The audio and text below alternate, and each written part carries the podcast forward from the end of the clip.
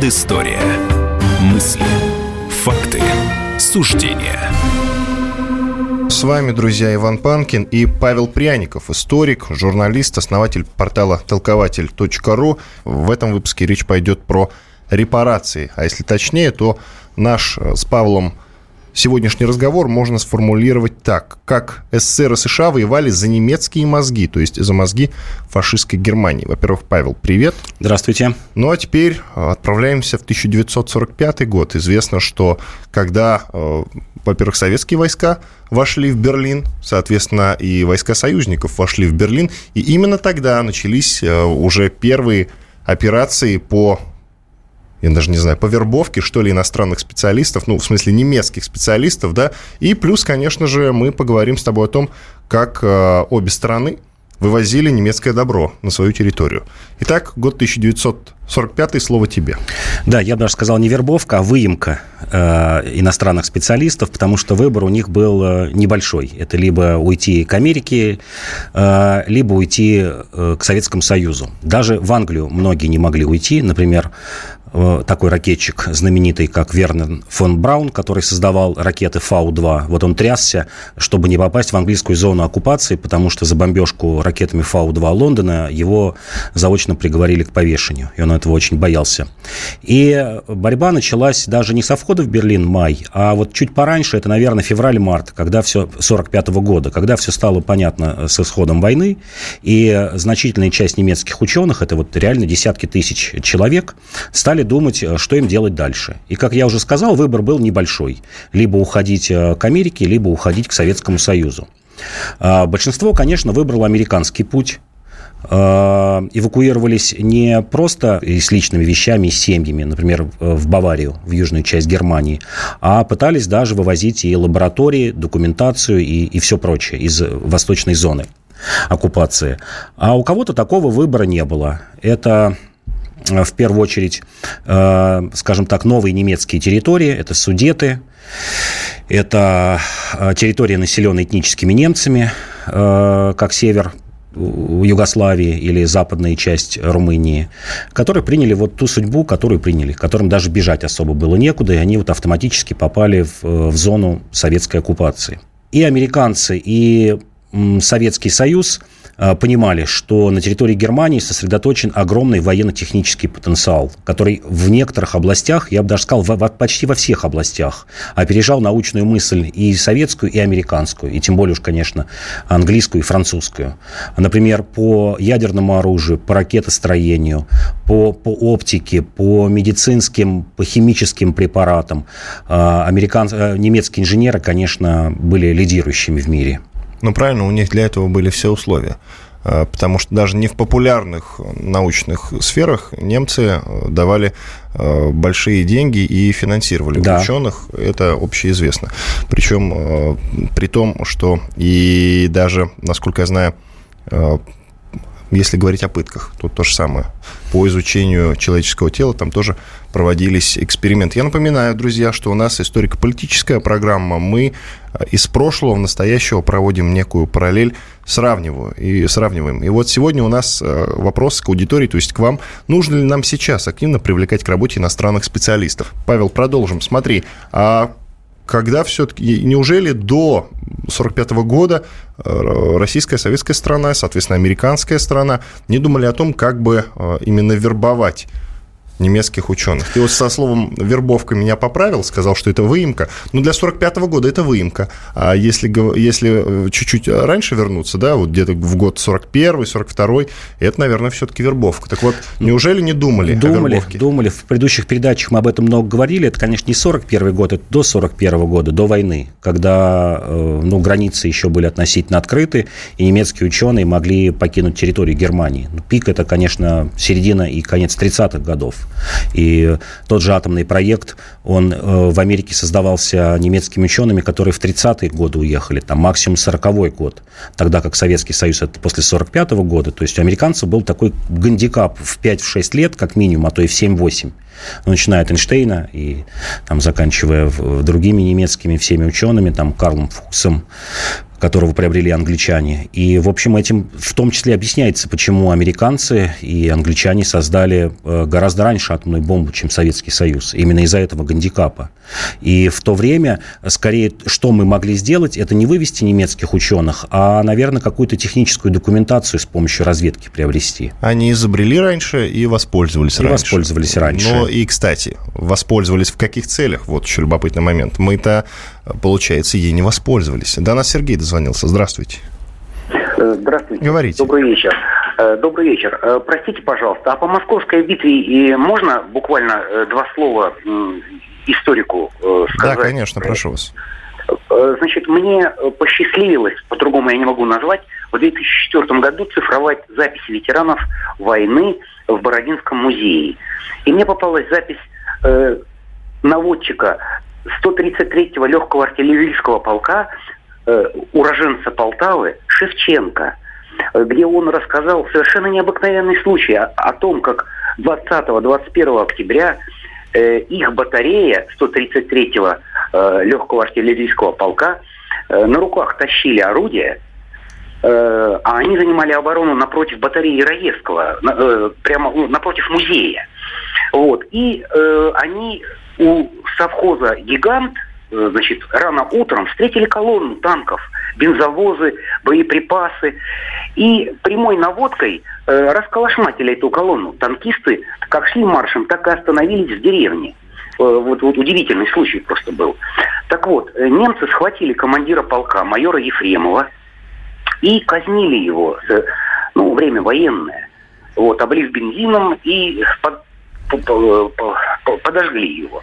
Так вот, значит, этот э, Шевченко, наводчик, сказал, что один из сотрудников, э, один из офицеров доложил в особый отдел, что майор Ефремов сдался в плен. И вы представляете, э, значит, э, вот такой эпизод, значит, 20-21 октября, когда э, было совершенно голое вот это московское э, направление, колонна танков была разбита 133-м полком батареи. Спасибо, что в двух словах, как и обещали. Павел, у тебя есть что сказать по этому поводу? Ну, это так не слишком относится к нашей передаче. Серьезно? Единственное, да, единственное, здесь можно сказать, конечно, о героизме советской стороны, нашей стороны здесь по-другому, другого вывода никакого не сделаешь. И о мощи немецкой армии э, к тому времени. Итак, охота э, между охота за немецкими мозгами, назовем это так, условно шла между США в основном и Советским Союзом. Э, в итоге кому больше специалистов досталось, нам или американцам? Американцам. Американцам больше досталось. Как я уже говорил, э, этому способствовала и эвакуация из восточных районов, то есть из будущей ГДР, и большее сосредоточение э, немецких научных кадров вот на той территории, которая потом стала ФРГ. Если говорить в численном составе, то соотношение примерно было 30 на 70. То есть одна треть а, специалистов оказалась у Советского Союза, две трети у американцев. А по атомному проекту это соотношение, наверное, один к десяти было. Я знаю, есть... что... Извини, пожалуйста, перебил тебя. Смотри, я знаю, что активно в охоте за специалистами в космической сфере участвовал Королев, э, да? И, насколько я знаю, он держал руку на пульсе. Вот э, да. именно в 45-м году он говорил, ребята, ребята, главное не упустить, да. они нам очень нужны, эти ребята. Почему же тогда все-таки мы опоздали, американцы американцы успели. Мы ведь в Берлин первыми вошли. Ну, не, столько, не столько Королев, сколько Глушко. Вот о нем часто забывают. Это второй наш гениальный конструктор. А почему, как я уже говорил, по идеологическим причинам. Потому что среди многих немецких ученых даже были члены НСДАП, э, национал-социалисты, которые не мыслили себе, как можно попасть в Советский Союз. Это, конечно, идеологическая начинка была. Но, тем не менее, были и другие люди, о которых мы вот сейчас поговорим. Угу. Иван Панкин и Павел Пряников, историк, журналист, основатель портала толкователь.ру в студии студии радио «Комсомольская правда». Радио «Комсомольская правда». Только проверенная информация.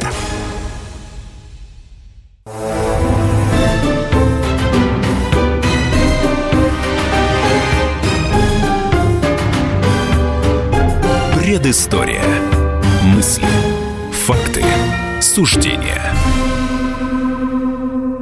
Я, Иван Панкин, а также историк, журналист, основатель портала толкователь.ру Павел Пряников. Это вторая часть.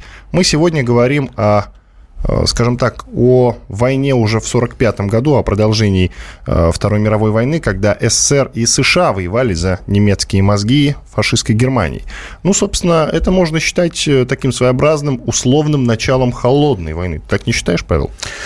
Ну, в целом, да. Да, хотя холодная война, как мы уже говорили, это 46-й год. Я и... говорю, что это истоки. Да, истоки. Истоки, конечно, в этом состояли. И истоки стали в том, что с этого времени начались очень большие э, разногласия по дележу а, немецкого наследства.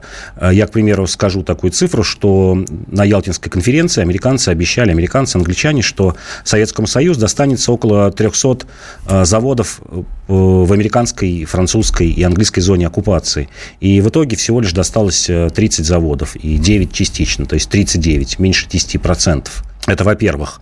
А, во-вторых, так и не пришли к определенной цифре на Ялтинской конференции, сколько немцы должны Советскому Союзу за те чудовищные разрушения, которые принесли во время войны. Обещали к этому вернуться как раз после войны, 45-46 год, создать специальную комиссию, но так и не создали. И, в общем, каждой стране пришлось действовать вот по какой-то собственной инициативе и потом выслушивать возмущение той или иной стороны, что вот э, советские э, значит, комиссии забрали слишком много в ГДР, а ГДРовские комиссии говорили, что слишком много американцы создали. Вот эта вот недоговоренность, она вот началась, конечно, в 1945 году. Взаимные соревнования по тому, кому больше достанется э, в, в Германии каких-то технических и материальных средств.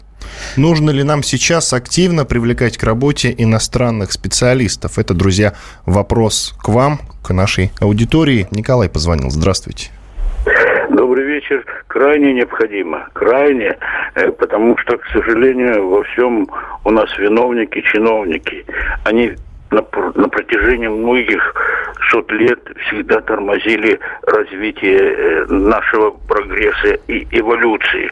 У нас, например, в Ростове-на-Дону прошла э, смотр э, детских э, моделей. Один из мальчиков продемонстрировал э, вертолет на электро двигателей, который управлялся по радио. Но об этом никто никогда ничего не упоминает и, наверное, не услышит. Спасибо. Как раз а, послевоенный период хорошо показал, когда чиновники могут быть двигателями прогресса, потому что комиссия Берии и комиссия Авраамия Завинягина, заместителя его, она создала вот ту инфраструктуру, благодаря которой и начал двигаться научно-технический прогресс. И э, когда говорят о том, что вот из-под палки э, все, это, все это происходило, страх, запугивание, ничего подобного. Есть воспоминания немецких ученых, которые встречались много раз с Берией. Там был период 45-46 год, когда он крупных ученых просто вот знакомился с ними в кабинете. Вот сидел он, например, там сидел Хурчатов, э, Харитон, какие-то ученые, и вот он там долго беседовал, 2-3 часа с, э, с приглашенным немецким специалистом. И я читал многие записи, там, наверное, десятка э, человек, и никто о них, никто из этих людей не сказал ничего плохого о том, что это вот какой-то вампир давил на него. Наоборот, там Бери спрашивал, все, что нужно, дадим. Там один ученый говорит немецкий, вот нам не хватает чисто химических реактивов. Вот они очень нужны. Он там Бери куда-то звонит, министру химической промышленности, да, срочно, да, дать, вот все, что люди затребуют. Мало того, а, что это встречало такое, скажем так, административное понимание, еще это сопровождалось э, большими материальными затратами на, на этих немецких ученых. Я вообще хочу сказать, какое количество их было. Вот когда мы говорим охота за учеными между Америкой и Советским Союзом, э, я хочу сказать, что э, было вывезено из э, из Германии, из, с той зоны, э, и не только из Германии, из Австрии, из э, западной Чехии, Чехословакии, Судеты, из немецкой части, которая потом стала Польшей, это Силезия, из Восточной Пруссии, около 8 тысяч крупных инженеров и специалистов. Вообще было их 80 тысяч примерно немцев работало, но это из числа военнопленных. Опять же, Берия отдавал приказ шерстить лагеря военнопленных и изымать оттуда, например, если человек имел законченное высшее образование, немец, неважно, там, э, офицер он был, была ли на нем кровь э, какая-то, э, изымать его и вот в эти, в созданные НИИ, конструкторские бюро на заводы отправлять. Вот в целом 80 тысяч человек. А 8 тысяч это было вывезено непосредственно крупных величин. Причем вывезено опять, надо понимать, что это не под дулом автомата, а примерно половина, но вот разные данные, от 30 до 40 процентов людей, которые добровольно поступали, просились просто, чтобы отправили в Советский Союз. Вот был такой крупный ученый Вальтер Хас, основоположник э, телевизионной телевизионной промышленности э, в Советском Союзе. Вот он рассказывал, его, его записки, дневники, он 7 лет провел в Советском Союзе. Вот он как раз был в Судетах, западной части Чехословакии, завод Фернзея который производил вот телевизионную аппаратуру. И вот 200 человек, 200 инженеров добровольно написали э, заявку на то, чтобы их отправили, это вот в июне 45 года в Советский Союз. Но их, конечно, можно понять, как они писали, к власти в Чехословакии пришло шовинистическое правительство, нам здесь э, не жить, и мы вот с радостью хотим заодно и вину искупить. Вот 200 человек добровольно приехало и работало во Фрязино. Создавали кинескопы, теле, телевизионные трубки, в общем, все, все детали, из чего состоит телевизор. И он прекрасно описывает описывает, как они жили. Это были коттеджи э, очень неплохие. Например, на семью из э, трех-четырех человек коттедж был 71 квадратный метр. Были огромные зарплаты по советским временам. Вот Вальтер Хас пишет, у него зарплата была 6 тысяч рублей а у советского инженера была 800 рублей. Это зарплата. при том, что у него и так все было, его и так всем все обеспечивали. Было, всем обеспечивали. И половину зарплаты у него была в валюте. То есть он мог переводить на валютный счет, чтобы потом вернуться. И, и действительно человек возвращался и получал большую, большую сумму. Вот один из крупных ученых немецких описывал э, тоже в дневниках, что он вернулся в Гамбург в 1954 году и купил большой дом. Вот на те деньги, которые скопились у него от работы в Советском Союзе.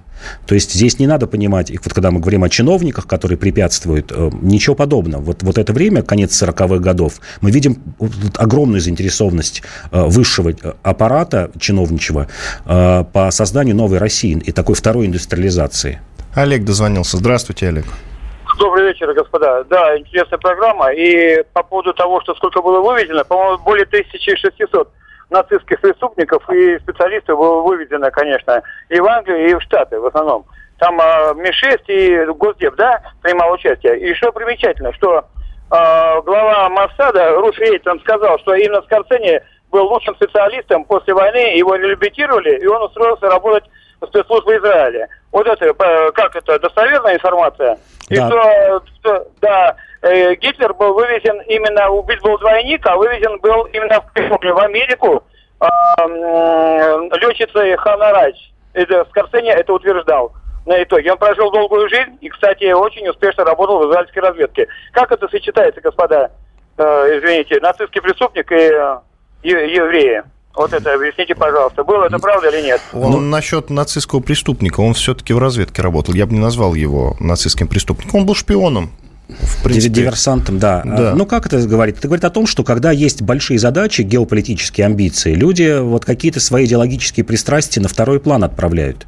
И я представляю прекрасно, вот не только Скорцени, а Советский Союз. Э, э, представьте, что вот прибывают немецкие инженеры, кто-то из них был эсэсовцем, кто-то был членом НСДАП, национал-социалистом. И каково было работать э, советским специалистам с ними, у которых погибли родственники, которые сами были на войне, там многие ранены. Да, люди умеряли свой пыл и понимали, что теперь ситуация изменилась, и вот надо забыть эти обиды.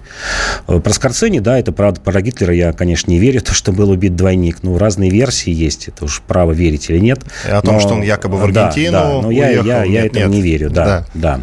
А, вот, если опять возвращаться к американскому, э, к тому, что получили американцы, американцы, конечно, получили а, значительную часть атомного проекта а, немецкого. И техническую документацию, и, матери... и, и материальные средства.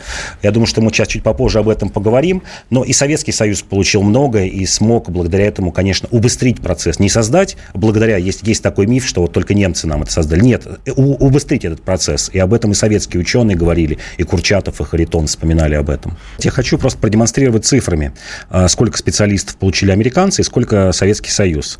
Так вот, а, есть точная цифра, что над атомным проектом работало 324 специалиста немецких над нашим нашим атомным проектом. Из них было 50 человек э, в ранге не ниже профе, ну, либо профессором, либо, либо доктором наук. У американцев работало 1076. То есть это в три с лишним раза. И э, над ракетным проектом в Америке работало 785 немецких ученых, у нас там чуть-чуть больше сотни. То есть мы видим соотношение. Мы можем посмотреть, сколько американцам удалось э, э, захватить материальных ценностей, связанных с атомным проектом. Есть тоже точные цифры. Например, американцы смогли вывести из Германии одну тонну металлического урана, а СССР смог вывести только 250 килограмм, один к четырем. Американцы вывезли 4 грамма радия, ну, в те времена он действительно так вот на граммы измерялся. А, а мы вывезли полграмма, то есть в 8 раз разница. А, мы вывезли 6,5 тонн окиси урана, а американцы вывезли 10 тонн. И вот, вот, вот дальше так примерно в такое соотношение держалось от одного, один к трем, один к четырем. То есть и, и по ученым мы видим, и по материальным каким-то э, вещам э, соотношение сохранялось. Нужно ли нам сейчас активно привлекать к работе иностранных специалистов? Звоните, а мы уходим на перерыв. Радио «Комсомольская правда». Никаких фейков, только правда.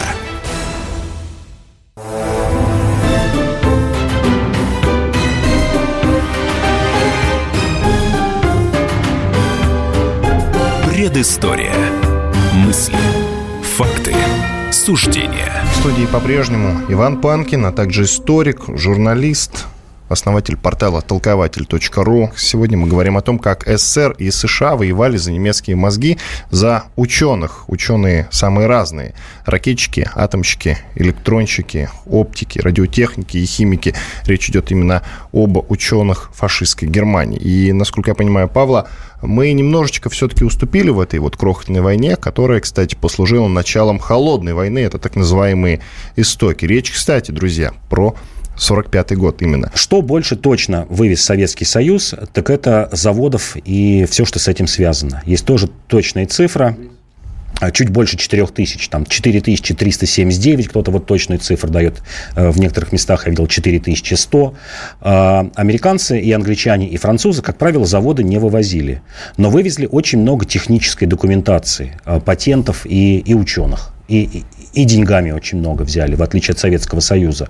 Например, американцам и англичанам достались все немецкие авуары, то есть это вот в заграничных банках все, что лежало у, у Германии, все это вот просто перешло. Это примерно было 4,5 миллиарда тех долларов. То есть это ну, можно умножить на 15 приблизительно. Вот мы получим сумму там 70 миллиардов долларов деньгами, 227 тонн золота, э, много ценных, ценных бумаг, флот, кстати, очень много было вывезено. Но вот Советский Союз Союз – это вот заводы.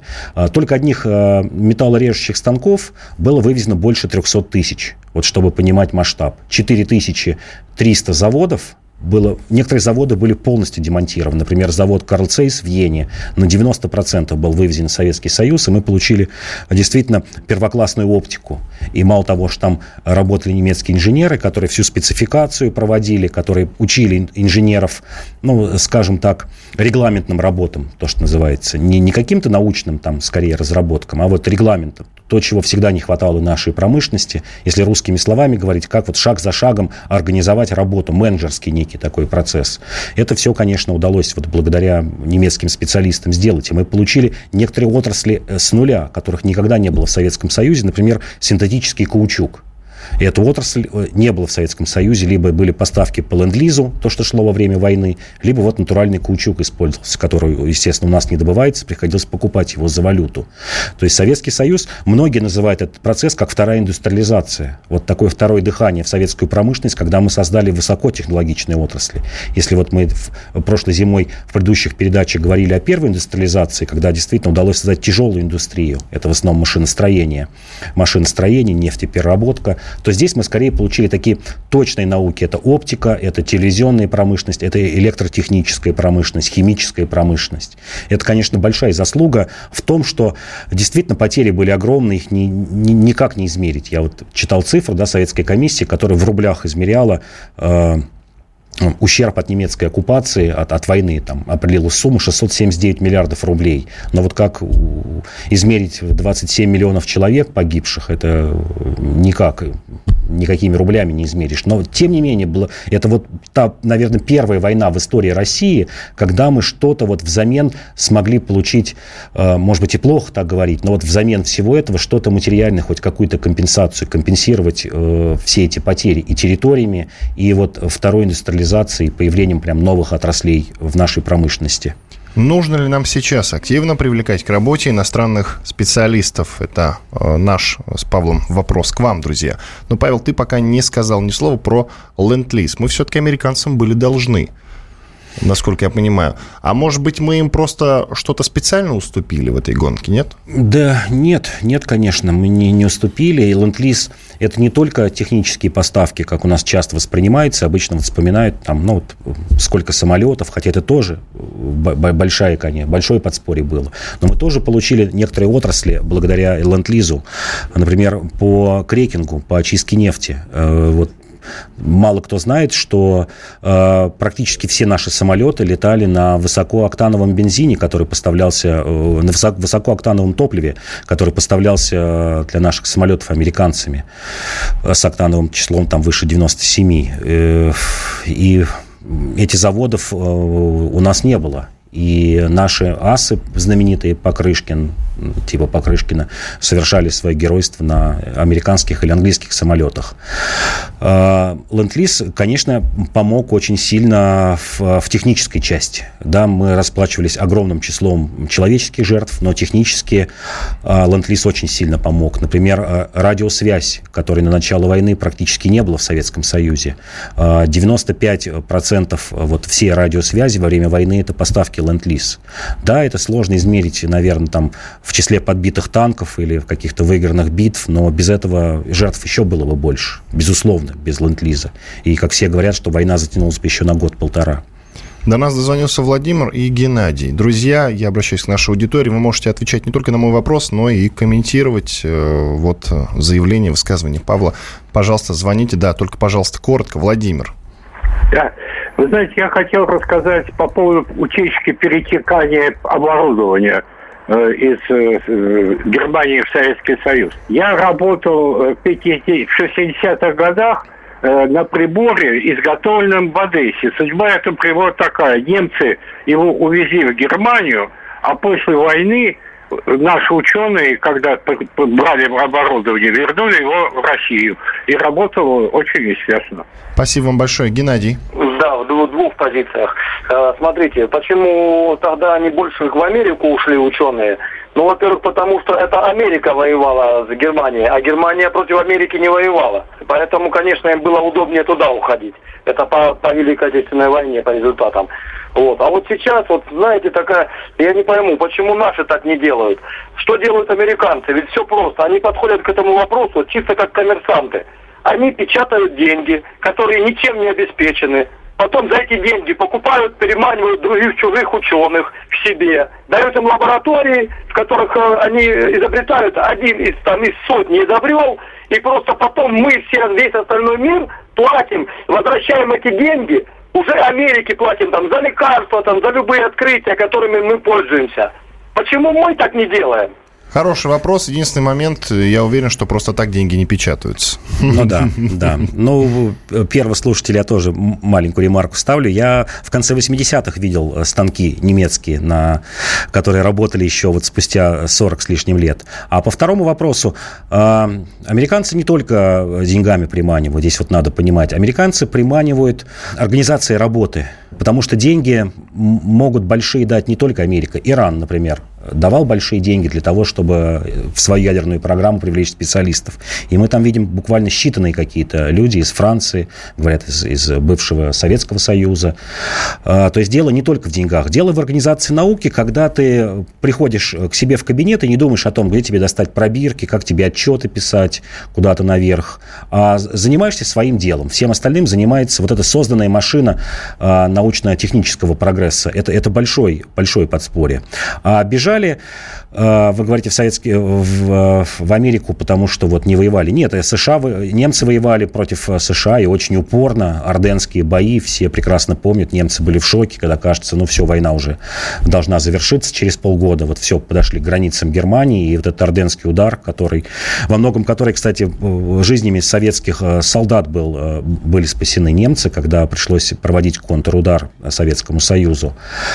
Это раз. А второй, как я уже говорил, многие искренне выбирали даже в 1945 году Советский Союз, потому что за Советским Союзом стояли не только деньги. Деньги, как я уже говорил, э, платились не меньше, чем, чем в США. Я приводил зарплаты, а у некоторых а, крупных специалистов не, и не 6 тысяч, а были по 13-14 тысяч. Например, был такой Макс Стейнбек. Это одна из таких крупнейших величин, которых удалось нам а, привлечь. А, Николас Риль и вот Макс Стейнбек. 13 тысяч рублей. И более того, а, Риль получил сталинскую премию. Это 350 тысяч рублей. Это огромные деньги по тем временам. Бесплатную машину «Победу», как я уже говорил, коттеджи давались. То есть не только деньги. За идею, потому что Советский Союз а, победил фашизм он, он, он еще усилил свою идею вот этого социализма, справедливости. И э, многие приезжали и обратно возвращались в середине 50-х годов, и продолжали эти люди, немецкие ученые, оставаться приверженцами Советского Союза. В частности, там и тот же Стейнбекс Макс говорил о том, что э, пропагандировал мирный атом, сокращение ядерного оружия и видел э, в СССР гаранта мира. То есть тут тоже надо понимать, что за СССР стояла большая идея, не только деньги. Если и, из Америки стояла идея, да, идея свободного рынка, э, демократии, свободы, но СССР была не менее сильной идеей. То, чего не хватает нам современной России, для того, чтобы вот у нас вопрос, можем ли мы привлекать иностранных специалистов? Можем и нужно, но кроме денег нужно еще что-то. Я в следующей части буду говорить о том, что общих масштабов контрибуций, взятых в Германии, не знает никто. Кстати, вот э, я и сейчас сомневаюсь, что где-то даже под грифом совершенно секретно есть отчет или книга, охватывающая все аспекты этой контрибуции, э, репарациям. Э, однако я буду приводить людей, которые скажем так, решили нажиться на этой проблеме. Причем речь не только о деньгах и славе, но и о каких-то других аспектах. В частности, я буду читать отрывки из э, э, поэмы «Прусские ночи» Солженицына. Э, вернемся через две минуты. Я напомню, что в студии Иван Панкин, а также историк, журналист, основатель портала толкователь.ру Павел Пряников. Радио «Комсомольская правда». Мы быстрее телеграм-каналов.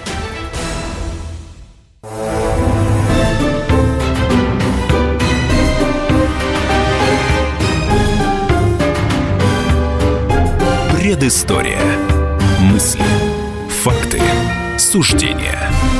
Студии Иван Панкин, а также Павел Пряников, историк, журналист, основатель портала толкователь.ру. Сегодня мы говорим на крайне любопытную тему, а главная тему даже в некотором роде скандальную. Мы сейчас э, будем говорить о контрибуции послевоенной, о репарациях, а вообще весь эфир был посвящен тому, как СССР и США воевали за немецкие мозги, ну, то есть за мозги фашистской Германии. Я в конце прошлой части нашей программы э, сказал о том, что общих масштабов контрибуций, э, взятой в Германии, не знает никто.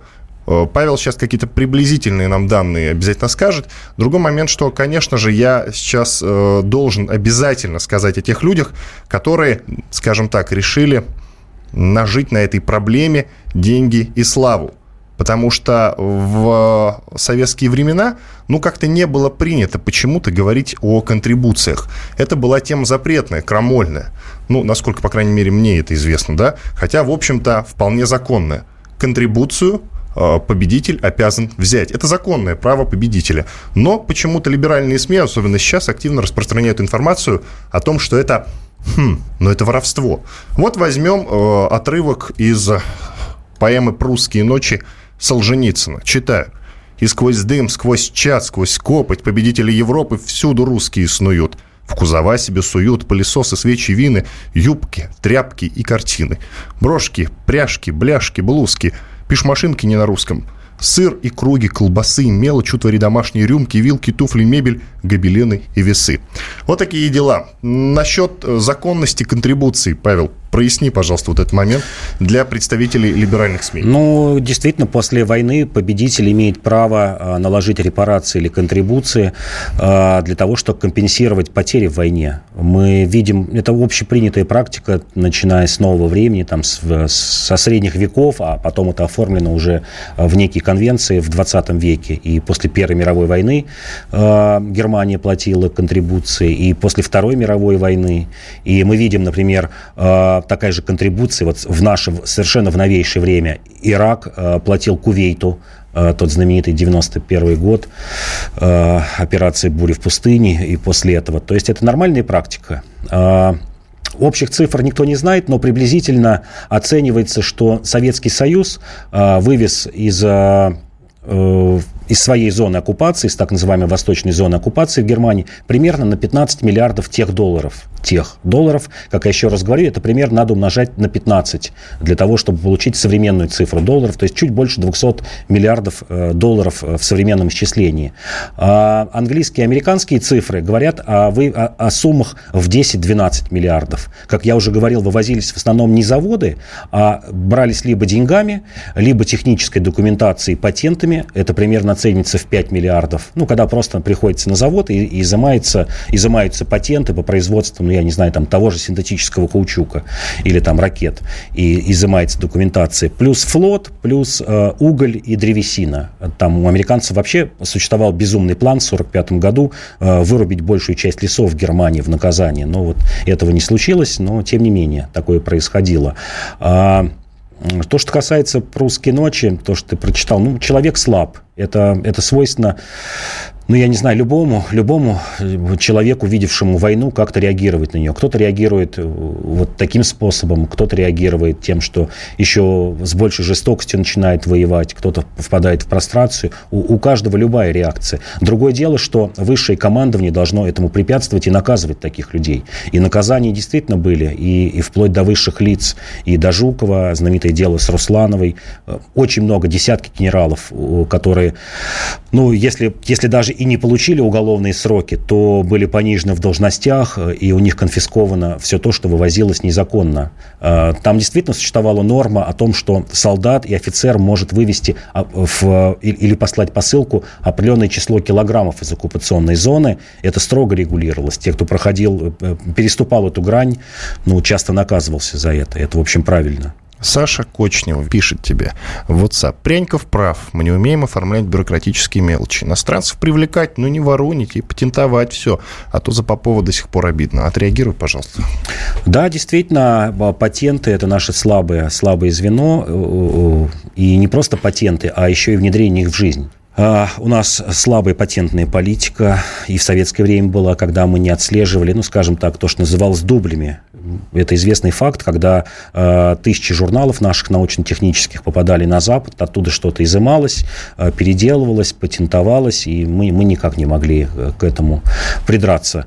Это раз. А второе, э, у нас очень слаба вот эта цепочка между изобретением и запуском в производство вот этот путь, он проходит долгие годы. Э, нам сложно составить регламент, как я уже говорил, или спецификацию для того, чтобы запустить что-то в проект. Это вот ахиллесовая пята нашей промышленности, которая была даже не последние годы, а, пожалуй, ну вот с появлением промышленности 200 лет, 300 лет, с появлением петровских мануфактур – когда это было сложно делать. И в этом большой плюс как раз тех немцев, потому что ну, есть известная пословица или там поговорка а, о том, что немец а, в раю – это инженер, а немец в аду – это полицейский. То есть две, две вот ипостаси немца. Это вот страсть а, к, к инженерному делу, с одной стороны, а вторая – это страсть к порядку, иногда переходящая вот в такую жестокость, которую мы видели Второй мировой.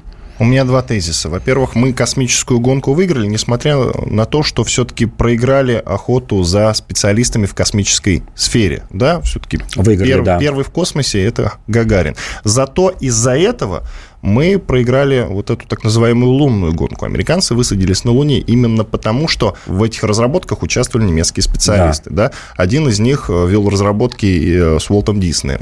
Э, три фильма, которые вышли из-под Диснея, они как раз были посвящены космосу и экспертам и консультантом на этих, э, на съемочных площадках выступал вот этот немец, я забыл фамилию. Вернер фон Браун. Да. Самый вот, знаменитый ракетчик. Да, спасибо, что поправил.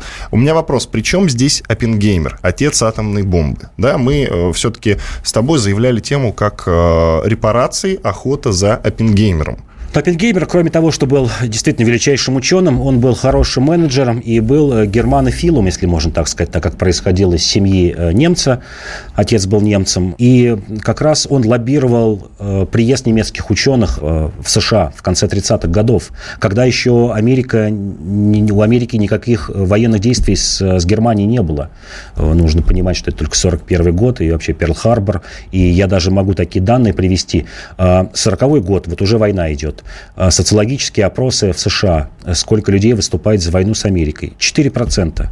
А, Рузвельту пришлось неимоверные усилия и в плане пиара, и в плане политики а, приложить к тому, чтобы Э, американцев как-то, э, общественное мнение американское, настроить на то, что война в Европе будет еще более мощной, и надо помогать союзникам. 4% в 1940 году.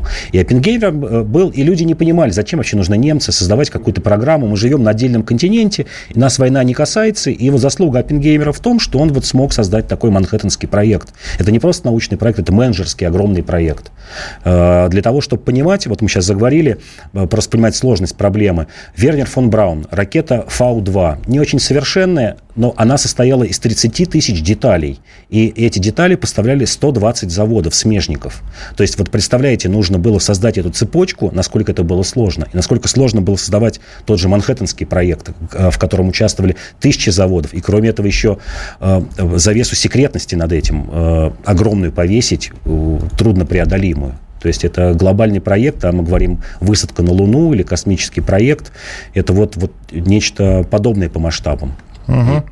Несколько слов о том, э, все-таки, э, кто же в этой гонке победил. Ну, ты сказал, 70% э, ученых отправилось все-таки в США. Да, это понятно. Но, по-моему, если говорить об оборудовании, больше оборудования вывезли русские. Разве нет? Советские, да, в смысле, да, да, да. советские представители, да? А вот тут ты цифры какие-то можешь назвать? Да, я уже приводил, что в целом больше 4 тысяч заводов немецких было вывезено, включая 300 тысяч металлорежущих станков, 100 турбин для электростанций, это вот огромные какие-то цифры, 40 тысяч гидравлических прессов, то есть вот счет шел на десятки тысяч. Как я уже сказал, что мы создали новые отрасли благодаря этому. Это не считая того, что мы вывезли и документацию, и, и этих ученых, и смогли запустить. То есть мало было вывести станок. Нужно было к этому станку, к этой цепочке приставить немецкого специалиста, который показал бы, как работать, и создал бы эту цепочку действующую в промышленности. Это огромный мегапроект. Иван Панкин, Павел Пряников, э, политический журналист, историк, основатель портала толкователь.ру. Мы говорили про репарации, в частности, говорили и про охоту за Оппенгеймером, а также о том, как СССР и США воевали за немецкие мозги, ну, в смысле, за тех ученых, которые работали на фашистскую Германию. Там были, кстати, к слову, не только немцы, но и представители Восточной Европы. Все, до свидания.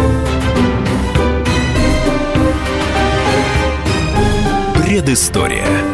Мысли, факты, суждения –